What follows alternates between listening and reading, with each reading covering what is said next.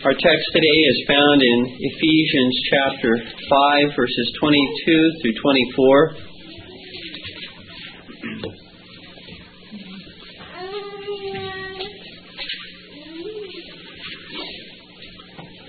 Wives, submit yourselves unto your own husbands as unto the Lord. For the husband is the head of the wife, even as Christ is the head of the church, and he is the Savior of the body.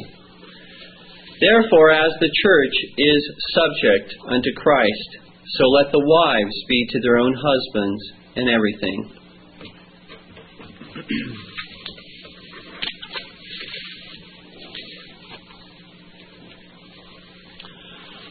It may be asked, why has God summarized the duty of a wife to her husband in one word, submit? Why is her duty not summarized in the words love or cherish? Well, just as the role of leader lends itself to the sinful tendency of abusing that authority on the part of a husband. And for that reason, he is commanded to love his wife as Christ also loved the church, so that he does not abuse the authority given to him. So the role of helper lends itself to the sinful tendency of usurping a husband's lawful leadership on the part of a wife. And for that reason, she is commanded to submit herself to her husband as unto the Lord, so that she does not undermine his lawful authority. God's command to the wife to submit looks realistically at the sinful passions of all subordinates and assistants in all relationships. By nature, dear ones, we do not want to be under the authority of God or anyone else. It is only by grace that we are able to cheerfully submit to God and to all other leaders that He has placed in our lives. What is interesting is that God doesn't tell us to submit only when we are loved and when we are respected by those who are in leadership, or only when they ask nicely.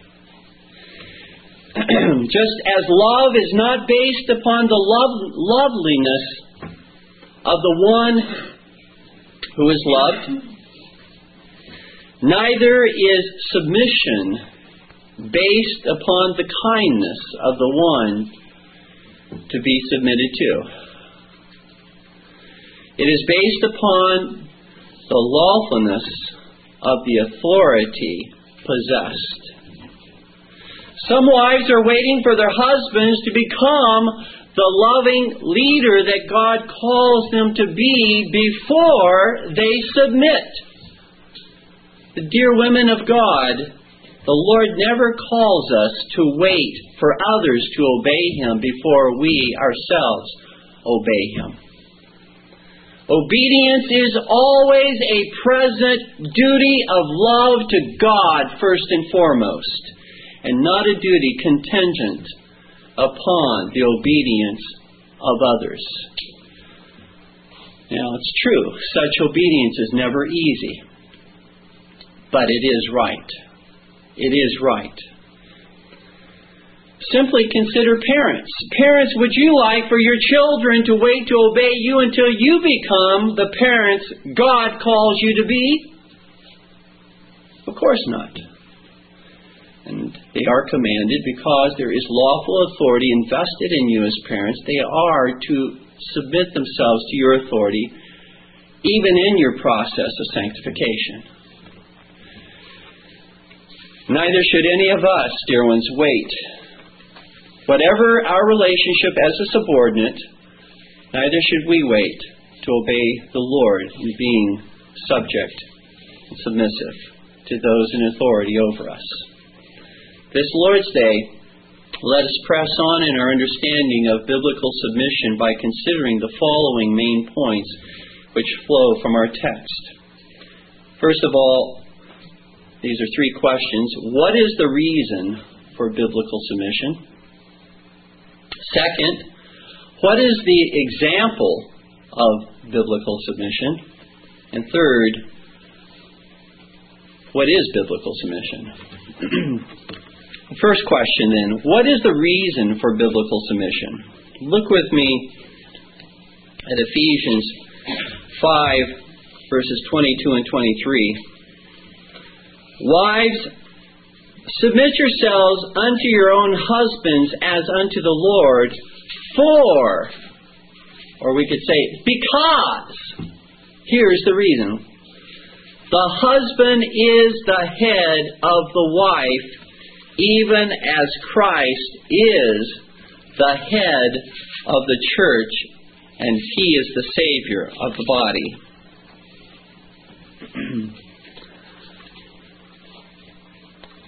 when the apostle Paul by inspiration of the Holy Spirit commands wives in Ephesians 5:22 to submit themselves unto their own husbands as unto the Lord, he gives first a reason for this submission. The reason given for your submission, dear women, is because God has made your husband the head or leader within the home. That's the reason. He did not make you the head or the leader, He made your husband from the very beginning, from creation. That was His ordination according to Ephesians 5:23. Realize therefore, dear ladies, that you cannot resist the leadership of your husband without resisting God himself. Because this is a submission in Ephesians 5:22. Wives submit yourselves unto your own husbands. How are wives to submit unto their husbands? As unto the Lord as unto the Lord. Whether he is as loving as he should be, whether he is as righteous as he should be, whether he is as wise as he should be, as long as he is lawfully your husband, he remains your leader and head by divine appointment. Only death or a lawful divorce may lawfully terminate that headship. William Gouge, in his excellent treatise of domestical duties, responds to a question about the headship of even an unbelieving husband, one who, who is unbelieving is married to a believing wife. And it is asked, quote, What if an husband be an enemy of Christ? Must such subjection be yielded to an enemy of Christ as to Christ himself? Answer Yea, that is yes. Because in his office, he is in Christ's stead, though in his heart an enemy. In his office, he stands for Christ, even if in his heart he's an enemy. So a wife must be mild, meek, and gentle obedient, though she be matched with a crooked, perverse, profane, wicked husband. Thus shall her virtue and grace shine forth the more clearly, even as the stars shine forth most brilliantly in the darkest night. Among wives, Abigail deserveth great praise, that forgot not her duty, though she were married to a, a churlish, that is rude, covetous, drunken sot, a very Nabal. The word Nabal means fool, in name and deed. As for those wives who take occasion from the wickedness of their husbands to neglect their duty, they add to their cross a curse. For a cross it is to have a bad husband, but to be a bad wife is a sin which pulleth down a curse.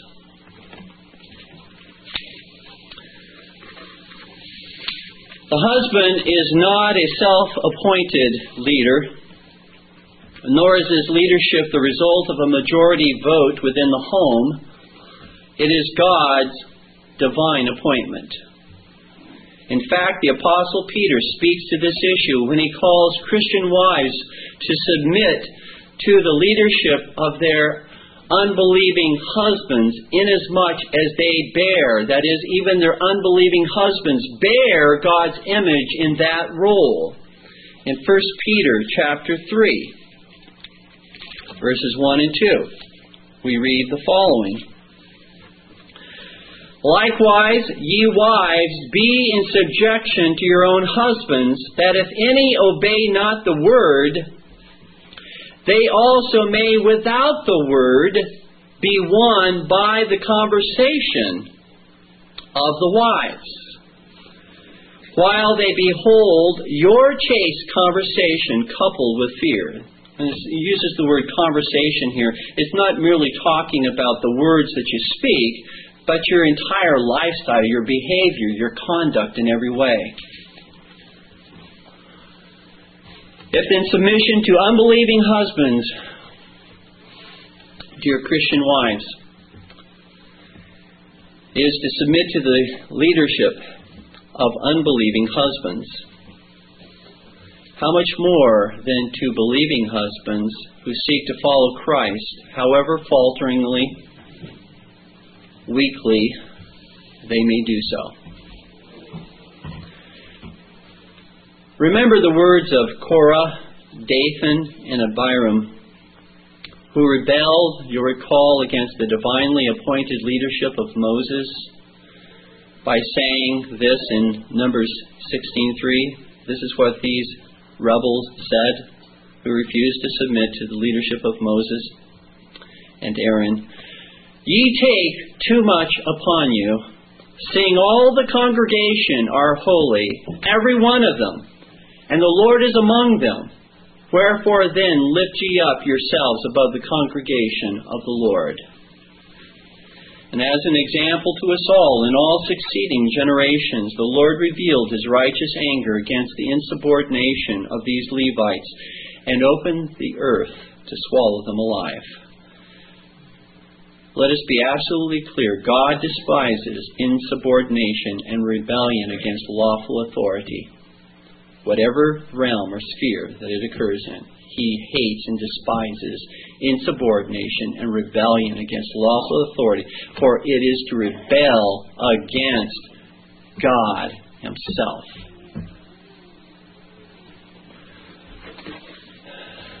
The second question, or main point, is this What is the example? What is the example of biblical submission? In Ephesians 5, verse 24,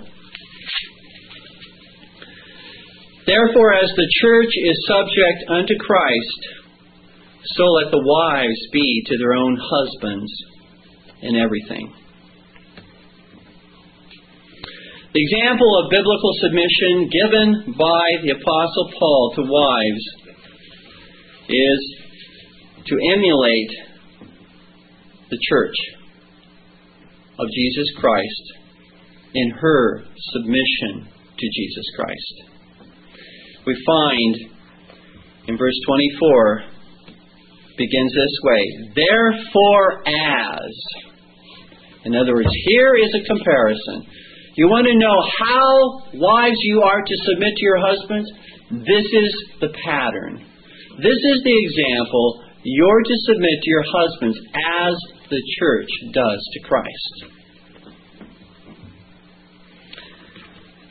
Just as Christ has been appointed head of the church, and so the church must submit to his leadership, so must a wife likewise recognize that her husband has been appointed head of the home and she is to submit to his leadership.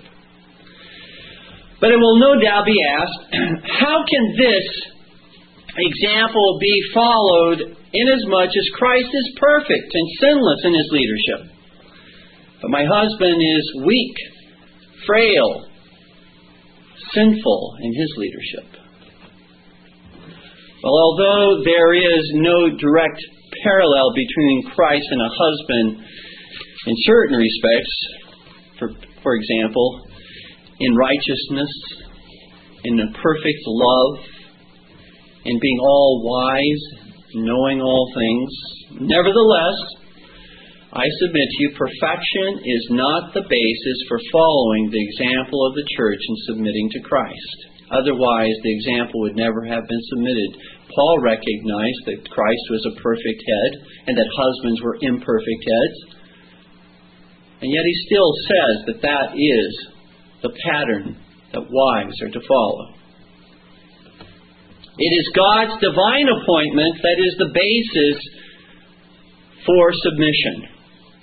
And to cheerfully submit to your husbands, dear ladies, is to submit to the Lord Jesus Christ. And not to submit to your husbands is not to submit to the Lord Jesus Christ. Therefore, a wife is not to wait, as we said earlier, until her husband reaches a certain level of sanctification before she begins to submit to her husband as the church does to Christ. I would submit that as she does so, it's much more likely that her husband will, as we read in 1 Peter chapter 3, that her husband will become more and more the leader that he ought to be, the more that he sees his wife submitting to him even as an imperfect leader and head in the family. Another question arises from the example of the church's submission to Christ. Since Christ is absolutely righteous, loving, and wise, there never is a time in which the church should not obey him but such cannot be said of a husband. How are we wives to submit to our husbands, therefore, in everything, when our husbands are capable of leading us into sin? Let me give a few responses to that question. First of all, submission to lawful authority, even in the home, is never absolute, as we noted last Lord's day. Only submission to God is absolute, for only God is Lord of the conscience. Even the apostles themselves recognize this in 1 Corinthians chapter 7 verse 23 we read ye are bought with a price speaking to Christians who have been redeemed by the blood of the Lord Jesus Christ. Ye are bought with a price. Be not ye the servants of men. That is, do not submit your consciences to men as if they were in absolute lordship over your conscience. Likewise, the apostle Paul states in 2 Corinthians chapter 1 verse 24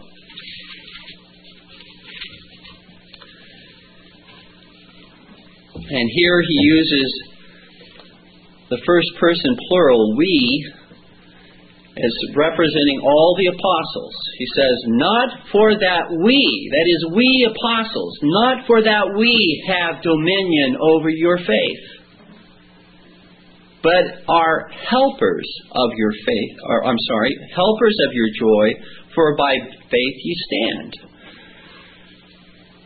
The apostles were not lords over the consciences of God's people. They were helpers. So are ministers. So are husbands. And so are lawful magistrates. So are parents. Not lords of the conscience, but helpers to their faith.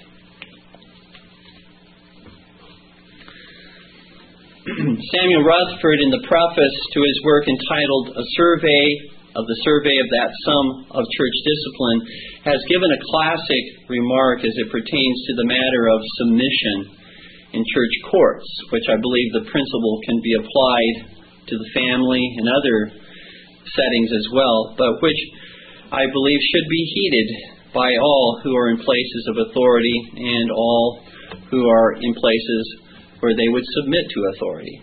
Listen to what he says.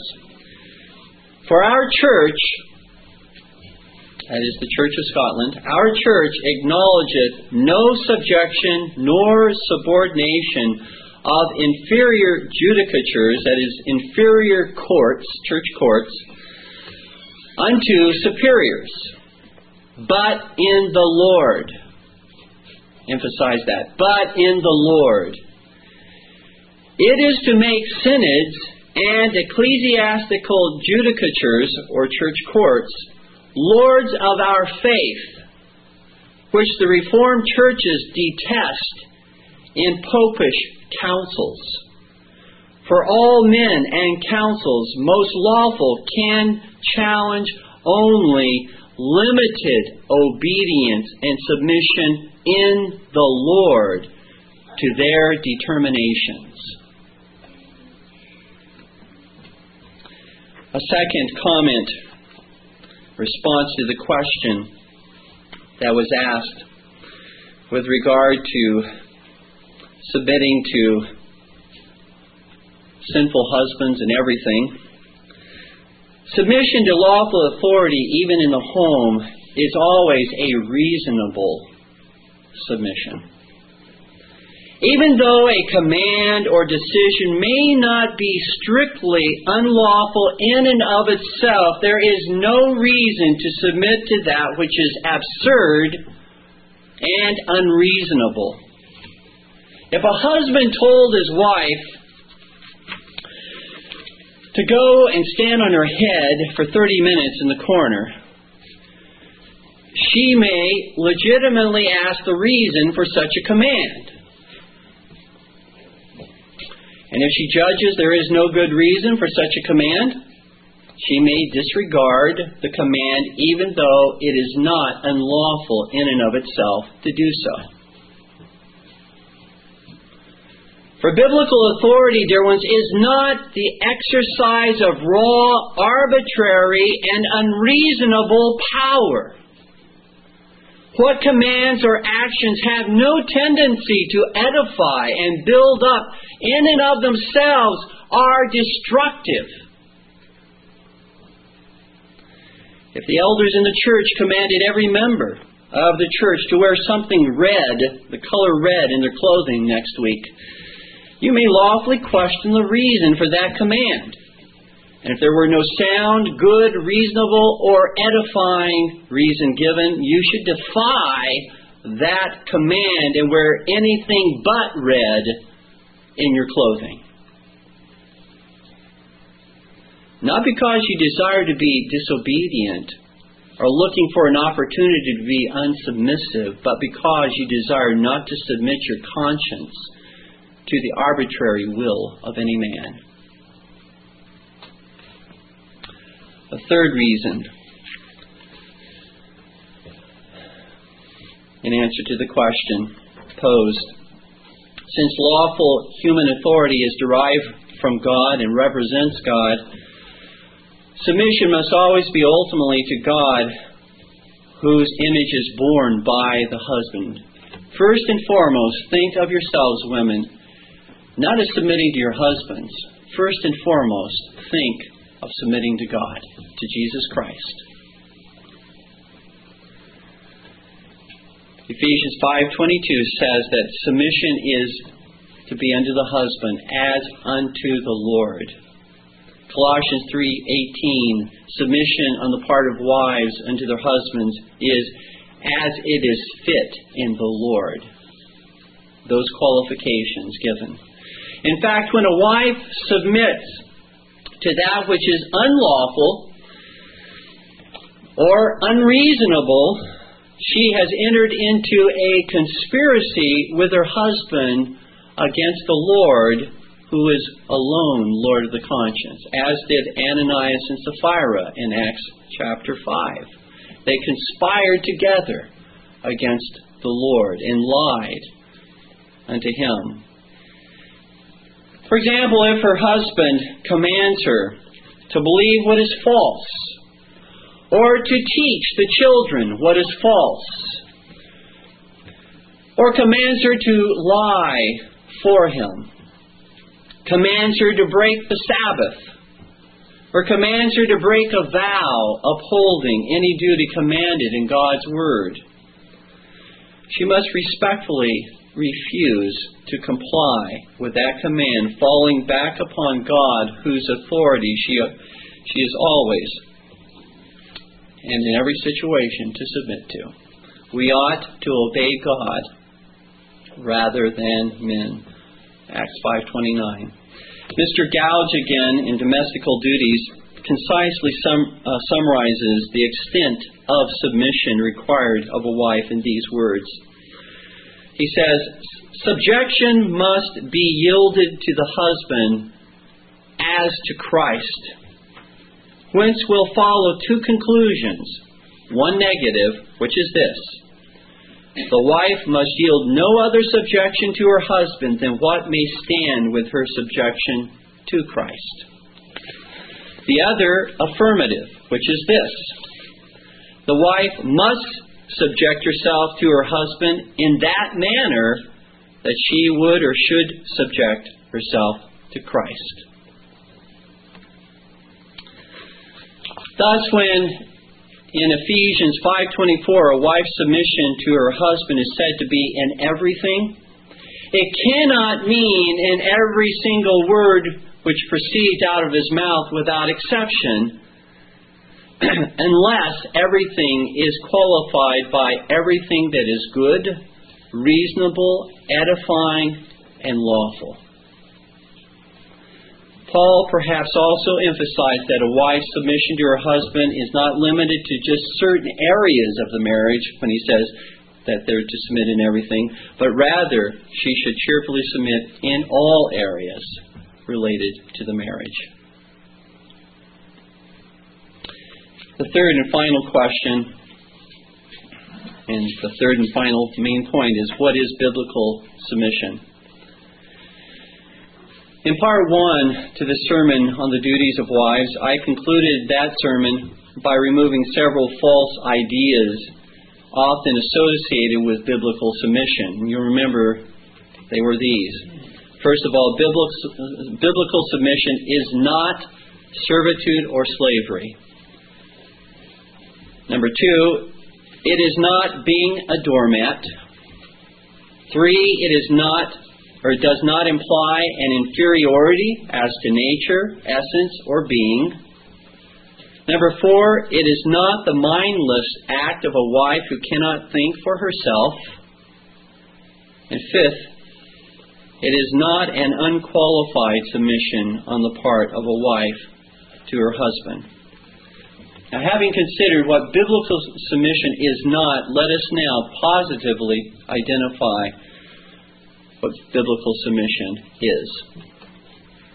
First of all, biblical submission is a God given grace that willingly and cheerfully acknowledges the husband to be the lawful, God ordained leader of the home. Now, I begin at this point because apart from the grace of God, no man, woman, or child is able to acknowledge their subordinate role under lawful authority, as one ought to do. Like any other good work or gracious affection that should be manifested in the life of a Christian, biblical submission is not the basis of a wife's acceptance before a holy God any more than love on the part of the husband toward his wife is the basis for his acceptance before a holy God. It is not her submission that merits salvation, but Christ's submission to his Father's will that merits our salvation. It is not our love, husbands, for our wives that merits our salvation, but Christ's love for us that merits our salvation.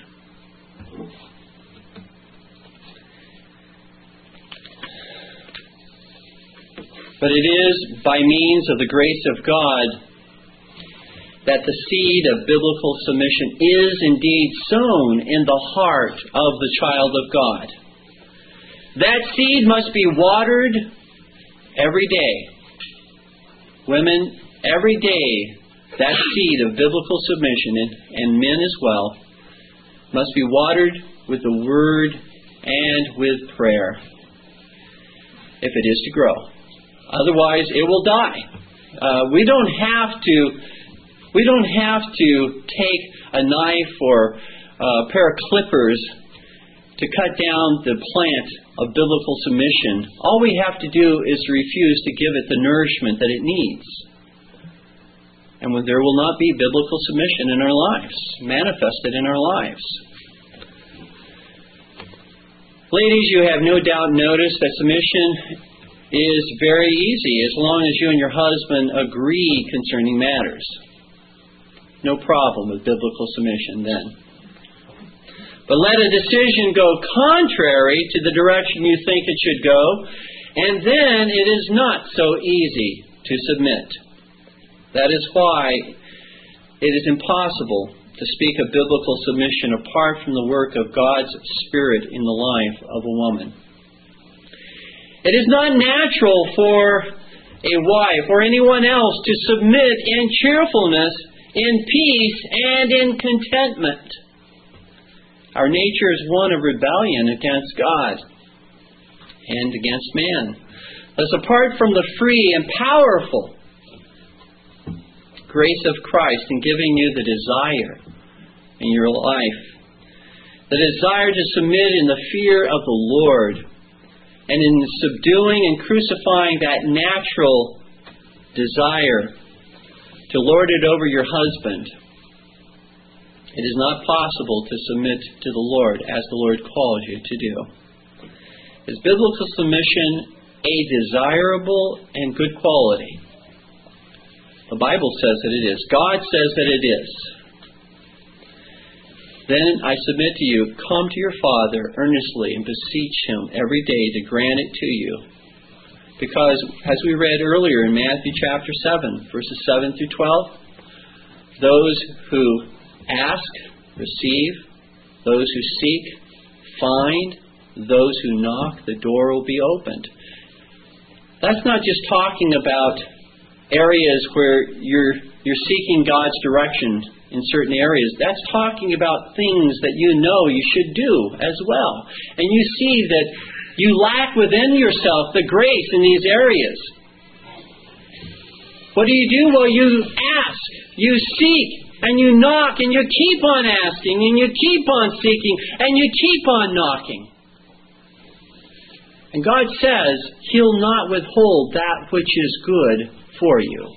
And if biblical submission is good for you, He'll supply that grace that you need. This grace may indeed be despised as worthless by the world around us, but let me tell you, it is of great value, of great price in the sight of God and in the sight of your husband. It makes a woman truly beautiful in the sight of God. The second thing that biblical submission is biblical submission is a matter of obedience to all the lawful and reasonable commands of a husband. In 1 Peter chapter 3, verse 6, we are given an example of Sarah. Even as Sarah obeyed Abraham, calling him Lord, whose daughters ye are, as long as ye do well and are not afraid with any amazement. The example of Sarah in obeying her husband, Abraham, is given to us here in 1 Peter 3 6. This is not a begrudging obedience, but a sincere, willing, and even cheerful obedience to all lawful and reasonable commands. The husband who understands how to lead his wife will only resort to an outright command and to that type of authority when other forms of request and persuasion, gentleness, have fallen upon deaf ears. He will use that authority as we heard earlier in a sermon, only when he has to, not every moment, not every day, but only when it's absolutely necessary. Because we read in Proverbs 15:1 that a soft answer turneth away wrath, but grievous words stir up anger. But even if the husband should issue direct ultimatums to his wife, and even if he does so harshly, not as he should, harshly, and if we could criticize everything about the way in which he did so,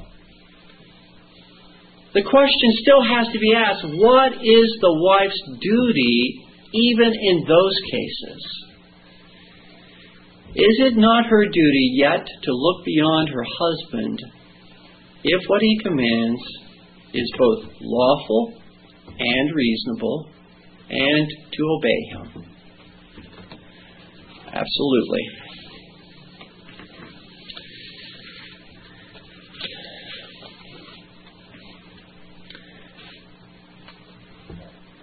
Is that hard? Yes. Husbands, put yourself in your wife's position. You probably have been there with regard to your bosses. In other situations where, where you have been a subordinate, and you have been told to do things that you didn't believe were unlawful in and of themselves, but you didn't think that was the best way to do something. Was it hard for you to submit in that situation? Consider then how your wife feels in that situation and have a little pity yourselves with her that she struggles. We know what her duty is, according to the Word of God. But I'm sure some sympathy and pity will go a long way, even in those situations. Some tenderness and gentleness will go a long way, even in those situations. Rather than barking out orders out of frustration.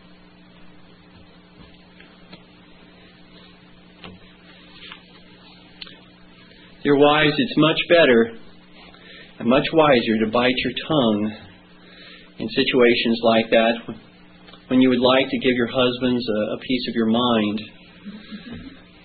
You know, keep the piece of your mind.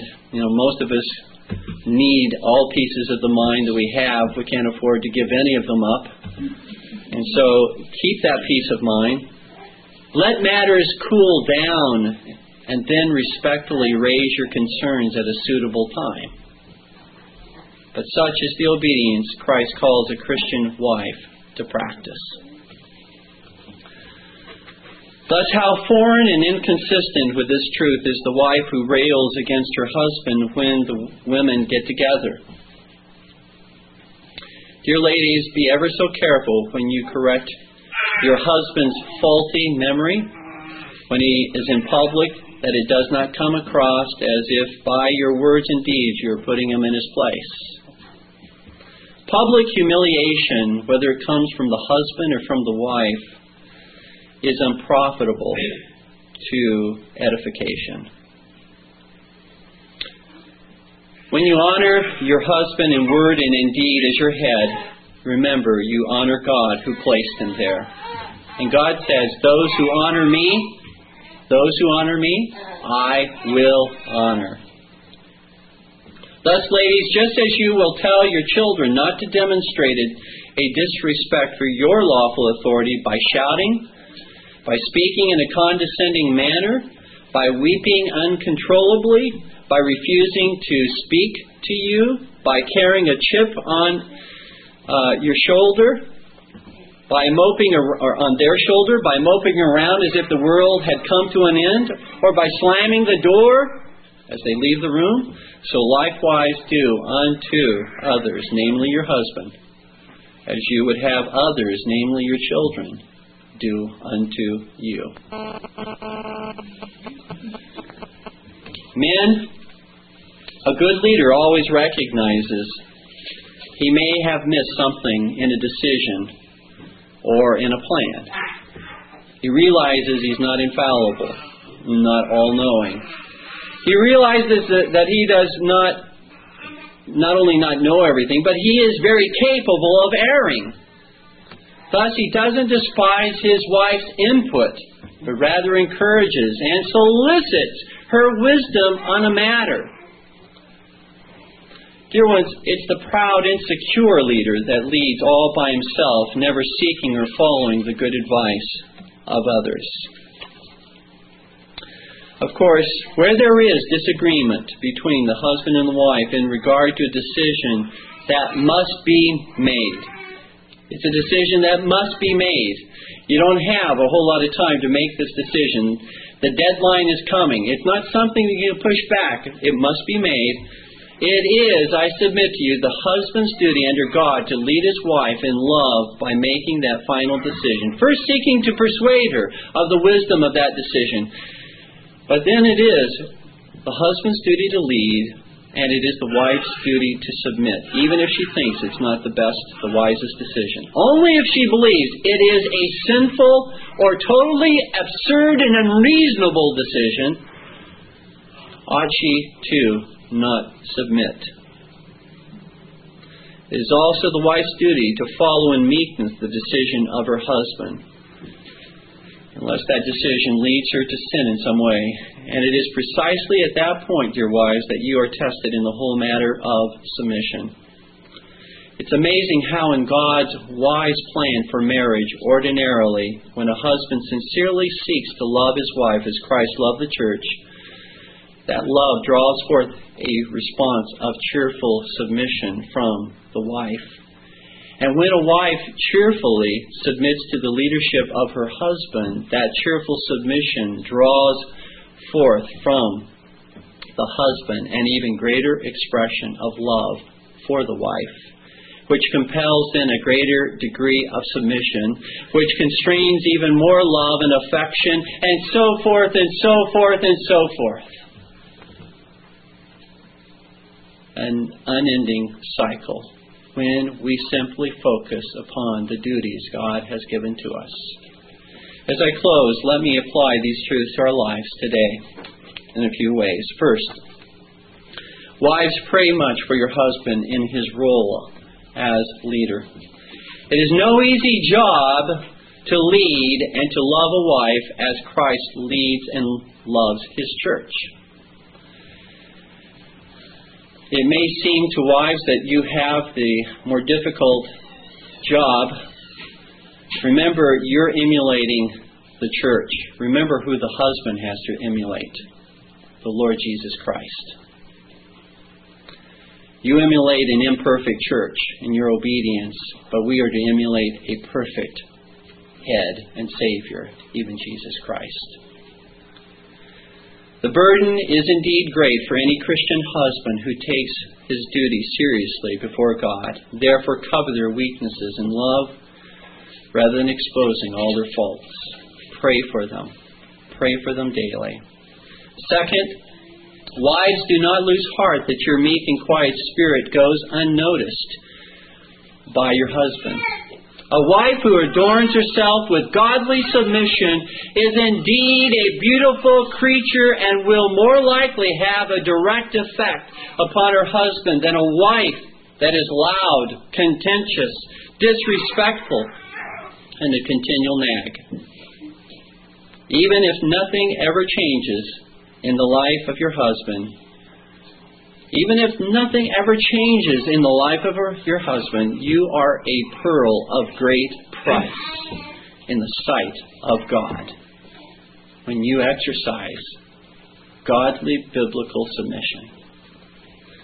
Third, wives focus more on your own growth in godly submission than upon your husband's growth in Christ like love, just as the husbands should focus more on their need to grow in love than upon their wives' need to grow in submission.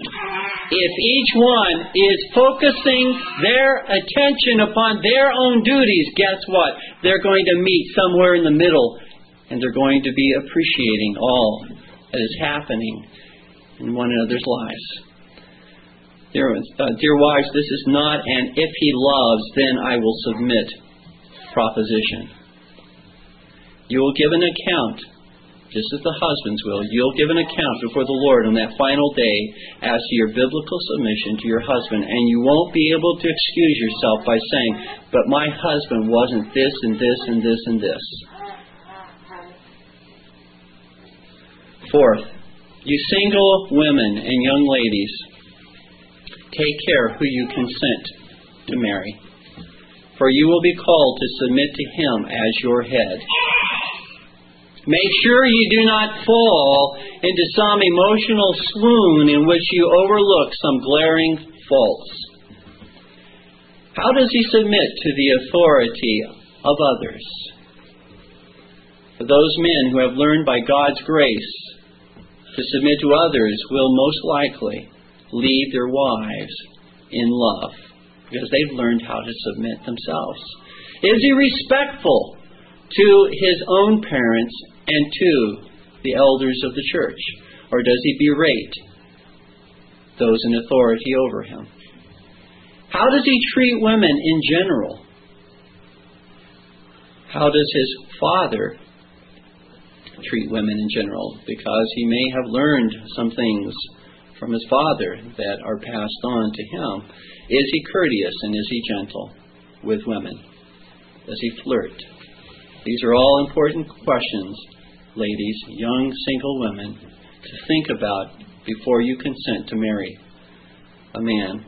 And finally, dear ladies, remember that Christ does not call you to do something he himself was unwilling to do.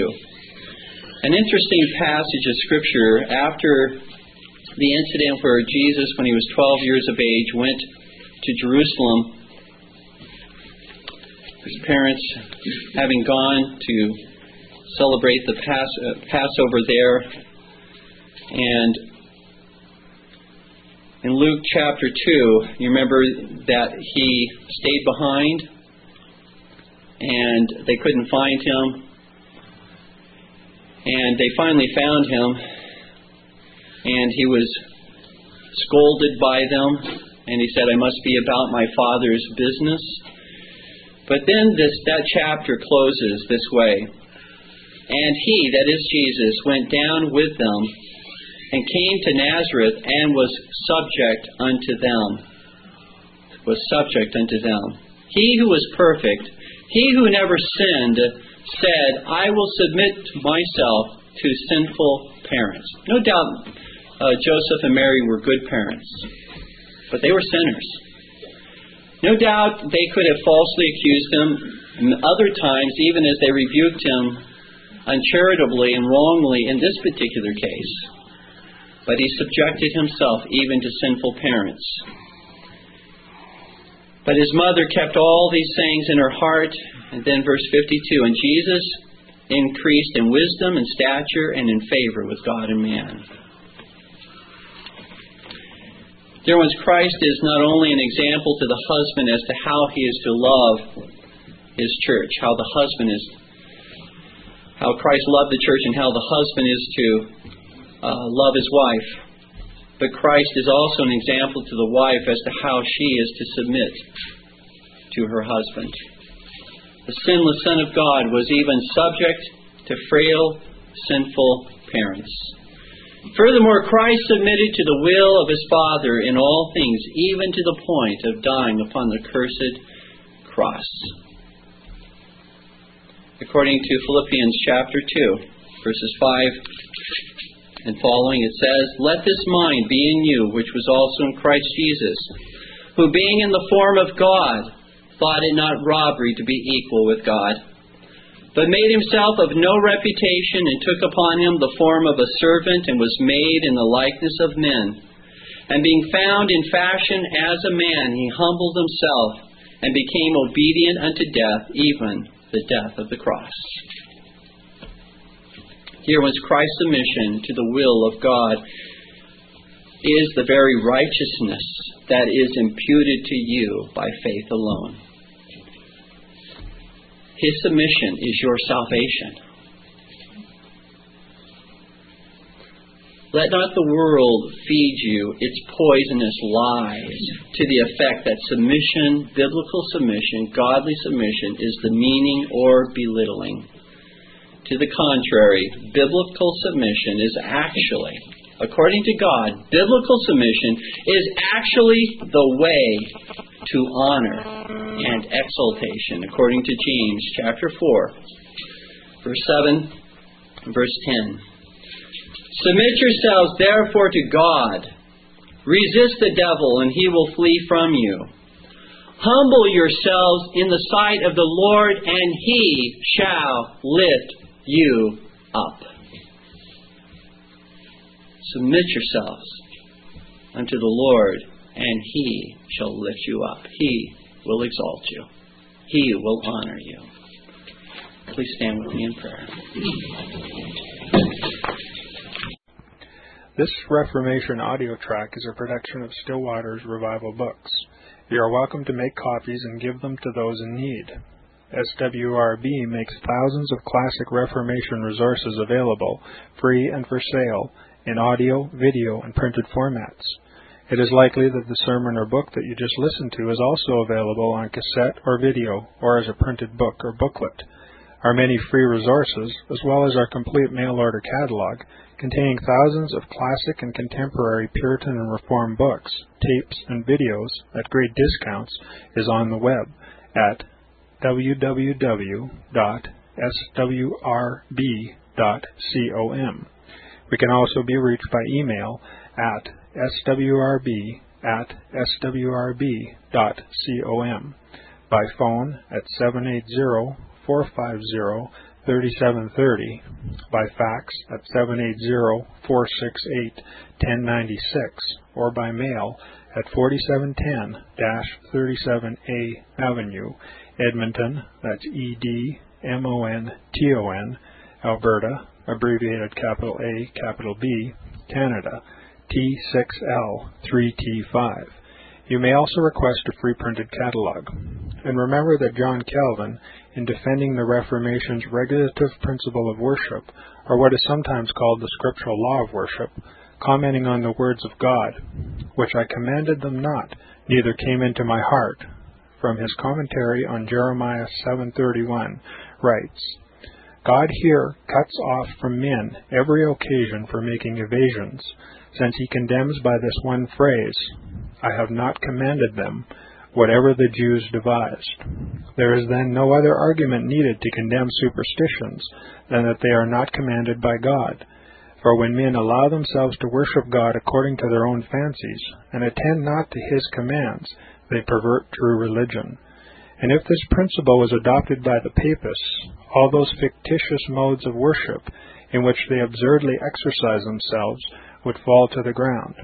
It is indeed a horrible thing for the papists to seek to discharge their duties towards God by performing their own superstitions.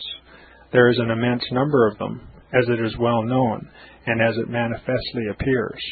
Were they to admit this principle, that we cannot rightly worship God except by obeying His word, they would be delivered from their deep abyss of error. The prophet's words, then, are very important when he says, that God had commanded no such thing, and that it never came to his mind, as though he had said that men assume too much wisdom when they devise what he never required, nay, what he never knew.